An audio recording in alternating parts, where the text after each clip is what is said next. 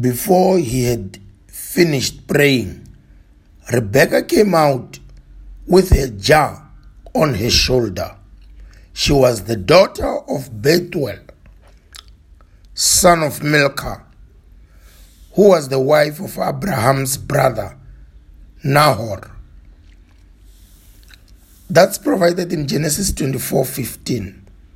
My reflection on this powerful scripture is that God immediately responded to the servant's severe and sincere prayer before he even finished praying. God brought Rebecca an answer to the servant's prayer on behalf of his master Abraham.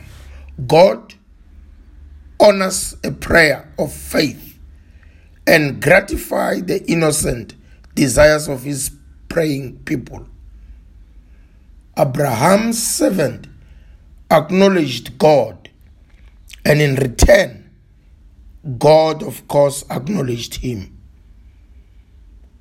The answer here we see, it's immediate and direct.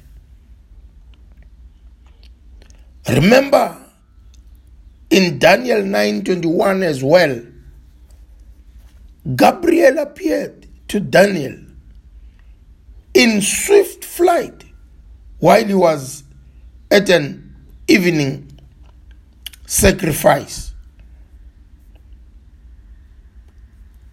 Now we know when we want to secure